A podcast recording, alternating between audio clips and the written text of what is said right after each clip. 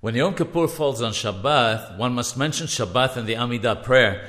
If one did not mention Shabbat, where one says, Mekadesh haShabbat VeYisrael veYom HaKippurim, one has to repeat the Amidah. If one realizes one's error after Eseh, but before the last Ihu leRason, one goes back to the beginning of the paragraph of Meloch al Kol haOlam Kolobech Bodach. If one realized one's error after that, one must repeat the Amidah from the beginning.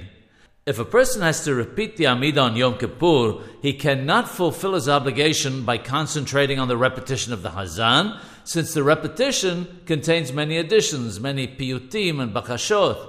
Similarly, even though on a regular Friday night, if one needed to repeat the Amidah, one could concentrate on the blessing of Me'ein Sheva, which is recited by the Hazan after the silent Amidah, and fulfill his obligation. On Yom Kippur, it does not work, because Yom Kippur is not mentioned in the blessing of Me'ein Sheva.